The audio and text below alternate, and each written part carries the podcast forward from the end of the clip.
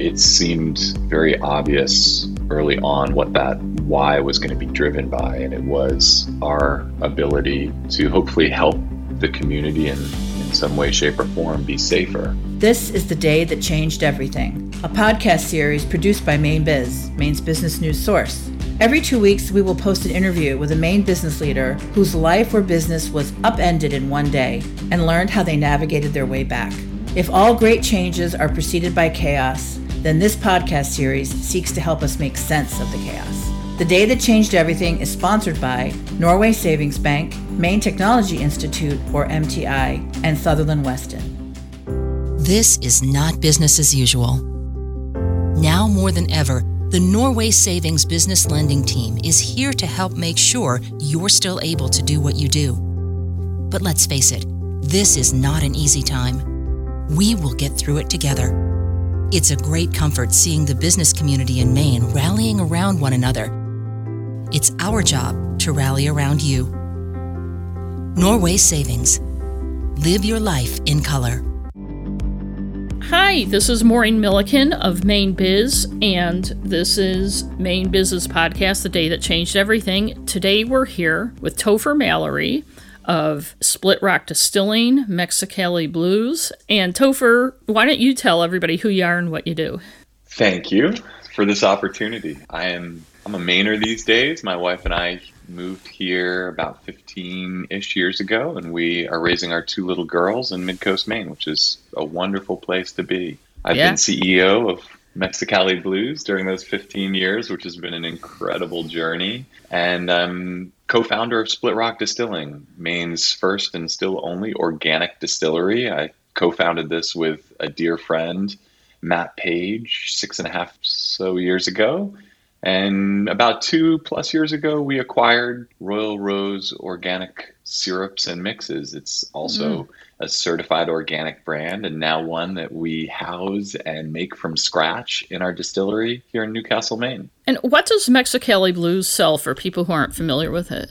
Mexicali Blues sells a unique branded lifestyle offering of clothing, jewelry, and just cool stuff. Right. How many um, stores do you have in Maine right now? Six locate. Oh, actually, five locations. We just consolidated our two Portland stores mm-hmm. into one large store on commercial. Uh-uh. We have brick and mortar stores throughout Maine, and we have our warehouse and offices with our e-commerce operation also here in Newcastle, Maine, which makes this crazy juggling act possible. And so you were distilling and syrup making and retail selling and going along, and everything was going great. And then the weekend of March 14th came along. Why don't you tell us what happened?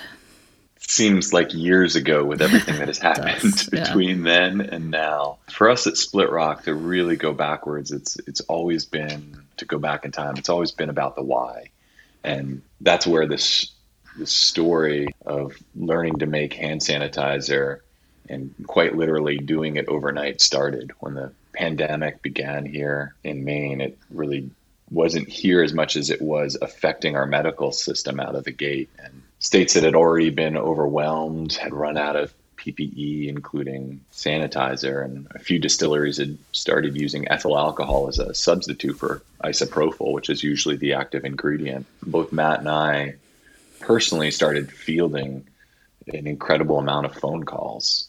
And this was around 13th, 14th of March, maybe even a little earlier. And it seemed very obvious early on what that why was going to be driven by. And it was our ability to hopefully help the community in, in some way, shape, or form be safer. The how, I'm sure we're going to get into in all sorts of different ways, but we literally took everything we had time, energy, resources, material, relationships and put it all to work. As entrepreneurs, we, we worked around the clock and we're lucky in that there are two of us at Split Rock and we both share this this common drive to to be makers and focused on again that why trying to trying to make something from scratch in the best way we possibly can but we specialize in different things uh, we understand the business well and can hop into different roles, but usually we can focus on our own specialty or responsibility and run simultaneously, which is a huge advantage in a situation like this. And we also had these two businesses. We had Split Rock, which was a distillery that could make the alcohol that was was now in demand, and we had Royal Rose, which gave us a lot of redundancy. We had bottling equipment and labeling equipment that we could increase how much we could make. And we also had smaller bottles, which I'll I'll get to, but that was a big part of of this was what we had on hand when everything overnight became near impossible to find. So both businesses being housed in the same facility, our little red barn on Route 1 was another interesting happenstance that in 2018 we had really run out of space. A pretty classic and all too obvious, probably for the outsider to see business problem. But we were just grinding away, and all of a sudden we noticed we were just moving things to move things to move things, and then doing something, and then moving a bunch of stuff again. In 2019, we undertook a year long build out of our distillery that tripled the size of the facility. And January ish of 2020, this year, we opened the breezeway between this new expansion and our old barn and started for the first time using the space. And it would be just a few weeks later in March that we took full advantage of that space, really visually problem solving and reconfiguring every system and using it to both compound bottle and eventually even right from the distillery distribute directly to both consumers businesses and hospitals and medical outfits in conjunction with all this when maine kind of shut down what level of shutdown did you have to do with your businesses and what happened with your employees where were you at when you started thinking of making the sanitizer Oh, this is, it still raises the hair on my arms. I, it was such an intense experience, and you know, I think about my career often, or I, I try to, in this linear prog- progression, and it's it's near impossible. It is more of a juggling act, and I balanced my time between two very significant companies now, and during this period, I worked around the clock, and uh, I'll start with a joke, and it was my wife saying, although you were physically around our house more, you've never been so unavailable or so absent, which I, at the time, I relied on an old school method. I used a Franklin Covey physical day planner, and I would split up my days as best I could. And for most of March and April, I would pretty consistently work six or even seven days a week from 6 a.m. sometimes to as late as midnight. And in mid March at Mexicali Blues, I looked back at my day planner before starting this uh, interview with you, and uh, the notes were were just one after another about different metrics and KPIs that we use and noticing trends that consumers were shopping less. And the writing was was on the wall which we also we're listening to our employees in regular meetings. And march 16th proactively we said that we would be closing all of our stores and we would take it on a week by week but that we had no projected opening date or reopening date we wanted to emphasize with everybody that we weren't going anywhere but we were going to be as safe and as proactive and try and be as scientific about this as we could so that was over a week before Janet Mills' announcement, which I think landed on the 24th or a little later in March, where everything was officially mandated. right. Close. Yeah, so we just tried to follow both what we saw with employees and consumers, as well as what we saw the state doing, and we just wanted to to be on on the front side of this, if that was even possible. And with Split Rock, we did the same thing and it quickly became very evident that sanitizer would enable us to keep our team employed and creating a new product we'll circle back to in a minute but as janet mills closed all non-essential businesses distilleries were deemed essential and mm-hmm. from all corners of maine healthcare we were talking about how we could do this and on March 25th, I think it was, the FDA gave distilleries the green light, and they also laid out how to actually make sanitizer. So we had seen a few other distilleries doing this in states like New York, and the distilling world's small. So we'd been talking with them, and we had laid out a few of of the pieces, some legal aspects, some approvals that would be needed, and we understood how to compound it. But with the FDA approval, the project came down really to three main hurdles, and it was making the liquid or the sanitizer, packaging it, which was incredibly hard because of all the shortages and lack of shipping and the pause that the entire world was under. And then finally was how to safely deliver it to those that needed it.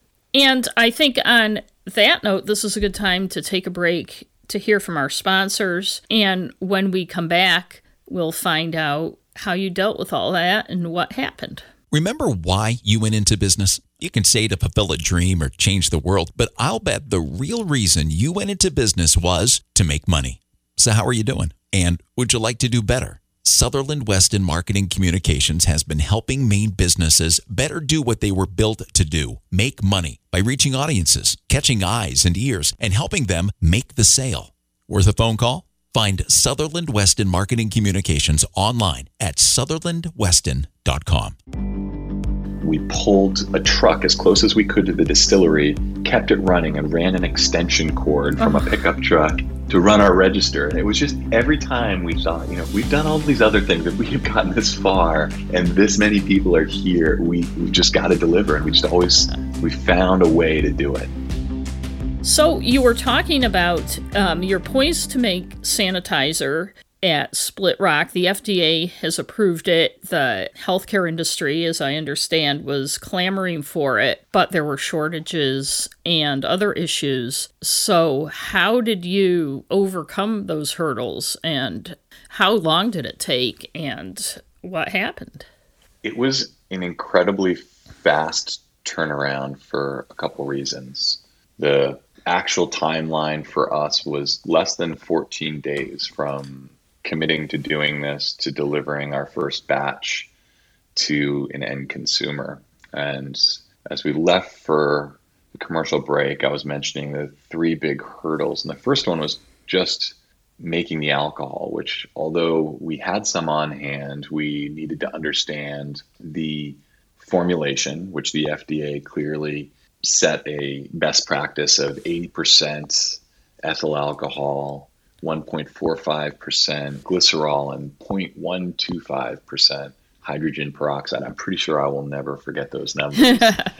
and the remaining amount is distilled water. So there were people doing other things at this time, and we, like we have always with Split Rock, said, we're not going to take a shortcut. We will provide the 80% 60 or 70% might allow us to make more of this. It might even allow us to make more money. But why would we, in a situation like this, do anything that would jeopardize this stuff not serving its purpose, which at that point was really just the medical industry was who was asking for it. We thought that was where we could provide the the biggest impact in our community. And of course, we'd go on to do as much as we could to consumers. So, on the ethyl alcohol, we had some on hand, and we are one of very few distilleries in Maine, I think four or five, that make vodka from scratch. A lot of people will buy a base at a really high proof because vodka, you have to take it to 95% alcohol before you add water and proof it down. Ironically, the FDA guidelines have the exact same requirement. You have to start with 190 proof or 95% ethyl alcohol. So most stills won't rectify to this level, at least not easily. And we had some on hand because we were making vodka. And we also pretty much just turned the still on around the clock and we started fermenting both corn and sugar and turning it into high proof alcohol. So we had that. The other two ingredients posed some real problems in making the actual liquid sanitizer. We had never bought glycerol and certainly never bought peroxide in these kinds of volumes. And glycerol, commonly used for soap and sold in a lot of co ops, we had relationships through our organic syrups with a number of co ops. And Matt got in the car and literally drove around Maine buying everything from a few ounces to a couple gallons of glycerol anywhere that would sell it to us. And now Matt is, you may have mentioned his name. Can you just tell us who? Absolutely. Matt, Matt Page co founded Split Rock with me, both a, a dear friend and integral part of this story. We both were incredibly motivated by the situation. And as well as just you know we had this business and all demand had stopped overnight. So keeping our employees in jobs and we have a few of them now. So he ran finding glycerol and i did the same thing with peroxide. And as i called pharmacies and grocers i couldn't find it anywhere. This was definitely something that got hoarded maybe not as much mm. as toilet paper right. or uh, rubbing alcohol, but it was nowhere to be found. And it dawned on me at some point that I had seen it in Reny's. And I know Adam Reny and Mary Kate and John, and their warehouse is only a mile or so as the crow flies from our distillery on Route 1. So I called them. They were also closed at this point, and the Reny's family literally drove around personally wow. and pulled off of store shelves anything and everything they had and in late March, when it was nearly impossible to get anything bulk, we had pallets of peroxide. And it was an incredible partnership. And they still sell our sanitizer in store, which makes it available to a broader audience, which has been a neat sort of final chapter of this, hopefully. But making the sanitizer, at least in the first few weeks, would have not been possible without the support of local co ops and the support of Reny's it was awesome to be able to do this. I know that even the University of Maine, who we were talking with a lot during this time, was we had glycerol and peroxide before they did. Um, we all eventually moved on to buying these things in bulk, but the packaging is the next chapter, and that we had a lot of smaller units of glass in our warehouse from Royal Rose. So we used small 16 ounce glass containers and we put our first batch together for consumers. And this was in an effort to just make sure we could do it. We didn't want to get ahead of ourselves and commit to producing for a hospital until we knew we could we could successfully make a batch. Right. And and can I just ask about yeah. the bottles? Obviously you didn't have the kind of pump bottles for sanitizer that people are used to. Did it immediately become clear, hey, our bottles will work for this or was there some head scratching involved and what are we going to put this stuff in? There was a lot of head scratching and it was very obvious we didn't have the perfect solution. And we tried to communicate as best we could to consumers in our entrepreneurial voice that you're going to have to use some entrepreneurial ingenuity on your own. And we told everyone in that first curbside delivery where we were contact free but talking with everybody over the phone saying this is in a tamper sealed glass bottle but it does not have a pump or a spray if you happen to have an old pump bottle, it will work. Our sanitizer is liquid, so it works better in a spray. And most people had an old Windex bottle or something that they could clean out. And we offered free labels. So to make sure that everyone was safe and had mm. the proper marking.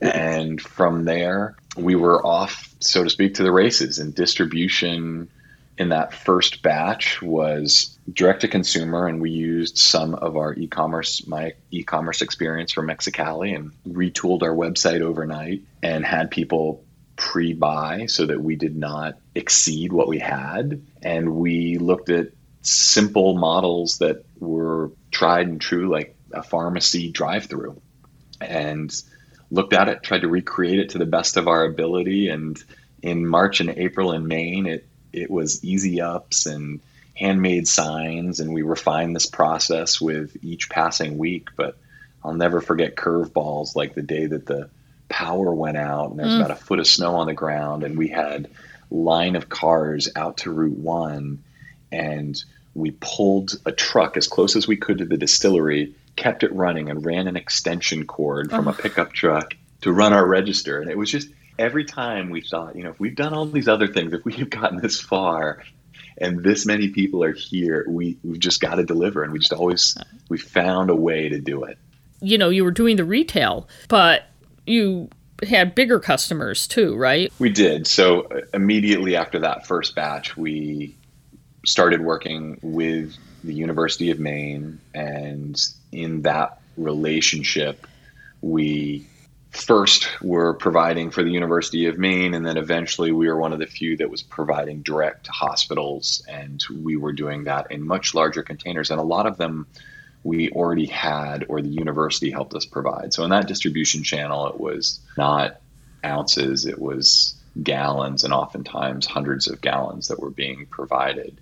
But there were plenty of hiccups along the way, and we had early orders from the US Postal Service and some companies, as well as ambulance services and first responders. And in each of those, it was a wide variety of solutions from people coming and picking up. The US Postal Service could just come pick up, but a lot of people couldn't, and they'd send employees in personal vehicles. And sanitizer is not a light product, especially when you're dealing with many gallons mm. of it. So we did our best to continue to adapt contact free ways and always had good safety protocols in house and we keeping up with demand i would say was was one of the the harder pieces of the puzzle and at the distillery there were a lot of weeks when this really tested our team and we always tried to be as resilient and understanding as we could and both Matt and I knew that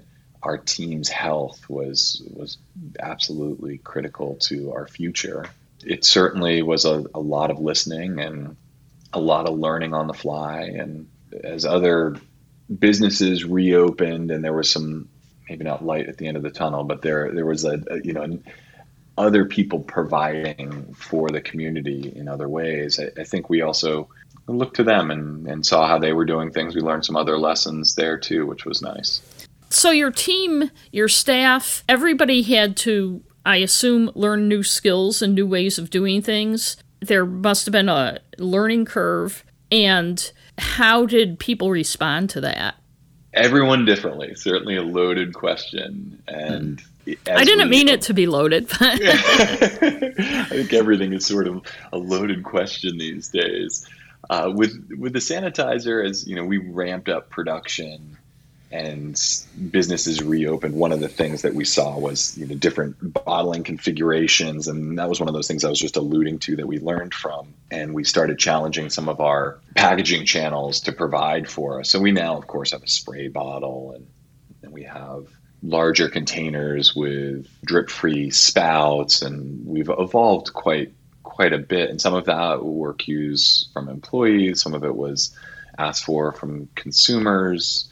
And during this, you know, our other businesses, our core businesses, the making of alcohol and the making of organic syrups came back online. We had been filling direct to consumer e commerce orders through splitrockdistilling.com and royalrosesyrups.com and the state of Maine, although we cannot ship our alcohol, other states were involved with can. So those states were we were shipping larger distribution size um, amounts to, but we were also allowed due to some changes in uh, the laws and the regulations from BABLO to provide curbside. So we all learned how to offer in an order to an ambulance and then one car later be talking with you know someone who was on their way home from work perhaps and was buying bourbon and cardamom clove syrup or something like that. I mean the juxtaposition of those two and and how employees learned the the different ways. I mean when when you're in the tasting room it's a lot about providing an experience and showing someone how you make something. And and when you drive up and buy a bottle of top shelf organic bourbon, you still want that. Mm. And an ambulance, well, they want sanitizer and they want it in a clean, contact free way. And they have someplace very important they're headed next, and they don't want to spend a lot of time there. So that was probably the biggest balancing act, or why I say that was a bit of a loaded question, even though it sort of seems simple as I say it. but in the moment, I know our employees that that was different, to say the least. Okay, on that note, we'll take another commercial break and we'll be right back. Mainers have an unrivaled work ethic, an endless supply of ideas, a boundless energy to create, and the perseverance to not say it's done until it's done better than it was before. Which is why the Maine Technology Institute was created to support, nurture, and invest in those qualities, and make Maine a place where ideas and people can thrive. To see how MTI supports innovation, go to mainetechnology.org. That's mainetechnology.org this moment, one of the things I have pulled on is past experiences where it hasn't always gone as planned. And having a worst case scenario is is a key part of planning. Okay, we're back with Topher Mallory of Mexicali Blues and Split Rock Distilling. Before we get into the what your big takeaways are from this. I did want to mention I love the the Reny's connection in the way that they kind of jumped to helping you guys out when they were probably I know they had to close all their stores for a while and were probably having challenges of their own and that feels to me like such a main thing you know you guys are in the same town or adjacent towns but that this other business would immediately respond. And do you feel that there's that kind of community connection between the other businesses you deal with and your other partners in this? Yes. I mean, one of the big things at the distillery that has always inspired us back to that why piece is the relationships between organic farms and between our community and some of the things we don't sell. We take all of our spent grain and we give it to organic farms in the area, specifically Straws Farm down the road from us, which uses 99% of our spent grain and fruit and mash. And they feed cows and pigs and use some bit of it for on field compost. And there's just this full circle aspect to our community. And the Reny's piece hits on it perfectly, but it's something that eh, we've always drawn on, we always look forward to, we always try and participate in. And I'm not sure if it's trying to have good karma or trying to be in that tide that lifts all boats. There's a number of ways you can look at it, but I do believe that that was not an anomaly, although it was an incredible moment and right. one that I wouldn't have expected. I love that. Bigger picture, now that we're, I have trouble with math, but I think we're six or seven months into this and, you know, it's not over. That said, what kind of things are you taking away from this? Maybe things that will have an impact on your businesses going forward, even when things get back to whatever normal is going to be?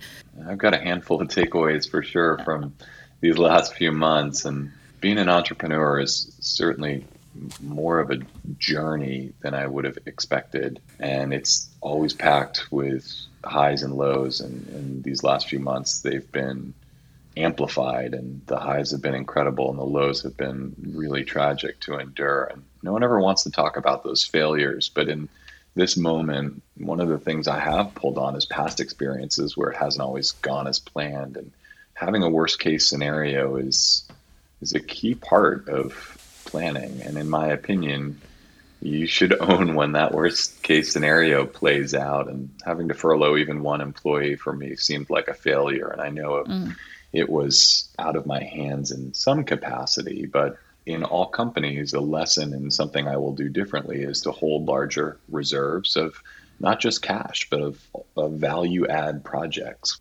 But knowing what each company needs another lesson. And like i will know if that's the right wh- which one of those strategies is right based on the KPIs, the key performance indicators that we've used for years. And it was what let me know that it was time to shut down a store for a period of time. And it's also what will and has driven projections and been critical to modeling our finances and our budgets for both companies and for me, I, I, have to have multiple scenarios, and through this, we've it's been an integral part of gracefully pivoting the companies is to have that worst case, have some version of what's happening today, and then have the well, if it is doing really well and improving, how would we scale or do more? And so that finance piece, although most people it probably is a bit cringeworthy to mm. talk about.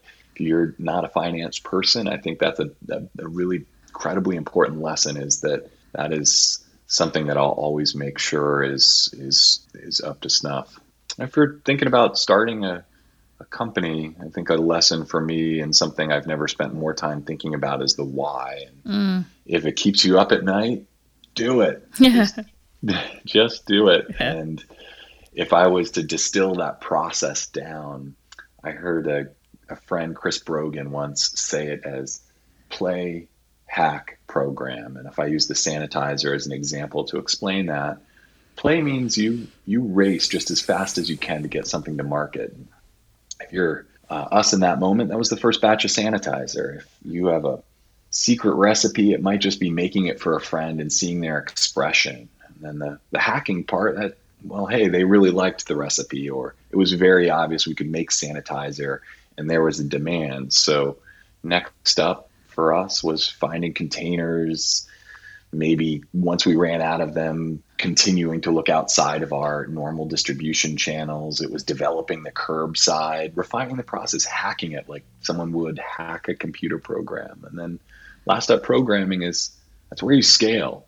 And for sanitizer, this was providing for healthcare and USPS and shipping direct to consumer. And and it also can be slowing down and it doesn't just have to be programming. Right now certainly the demand for sanitizer is sluggish and we'll continue to keep a reserve and make sure that we could provide in an emergency scenario for a hospital. But we'll also not be left with a lot of sanitizer. I don't think we'll ever competitively offer sanitizer mm. knowing that our core ingredient is expensive top shelf organic alcohol against whoever is making it inexpensively. Personally, I, I would say creating something solely as one person isn't something I have a lot of experience in. And the camaraderie between Matt and I, or Pete and Kim, the Erskines who founded Mexicali Blues and are heavily involved, these relationships and the resilient teams that have been built with them and listening to teams, listening to your employees, creating regular healthy meetings. It's all too easy to disregard meetings when things are going well. Mm. It is all too easy.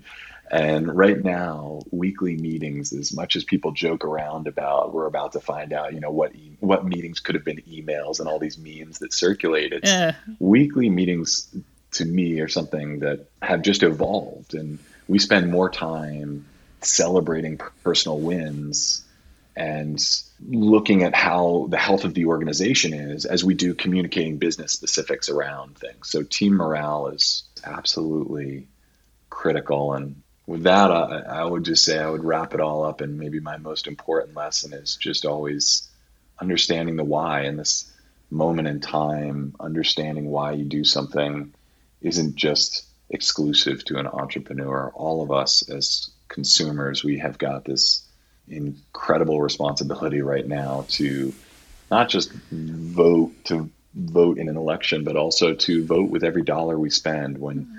You support forward thinking Maine brands and small Main Street businesses in your community, you really are making an incredible impact. There's no way we would be here without you as, as a consumer. Well, I can't think of a better way to wrap things up than that. I appreciate you taking the time to talk to us and today and to tell us your story. I think that no matter what people are doing out there, they can listen to your story and take a lot of lessons, just personal lessons on how to respond to adversity from it. And I thank you for stopping by, so to speak, and, and sharing it with us. You're incredibly welcome. I, I thank you for the opportunity to go down memory lane. A lot of it was exciting as it happened. A lot of it was really hard to endure, but as I said, I, uh, there's a lot to be learned from the experiences, and I, I enjoy the journey and I enjoy this opportunity. Thank you so much. This has been a production of Mainebiz.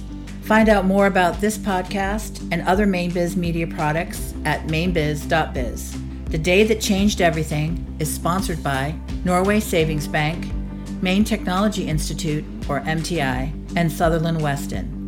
The Mainebiz podcast team includes Renee Cordes, Will Hall, Maureen Milliken, Allison Nason, Andrea Tetzlaff, and Donna Broussard. Audio editor and producer is Chris Sedenka. Logo and marketing designer is Matt Selva. The Mainebiz podcast team also thanks Peter Van Allen, Betsy Vanderplug, Ken Hansen for their contributions. Subscribe to the Mainebiz podcast at mainebiz.biz or via iTunes, Spotify, or wherever you listen to podcasts. Copyright 2020.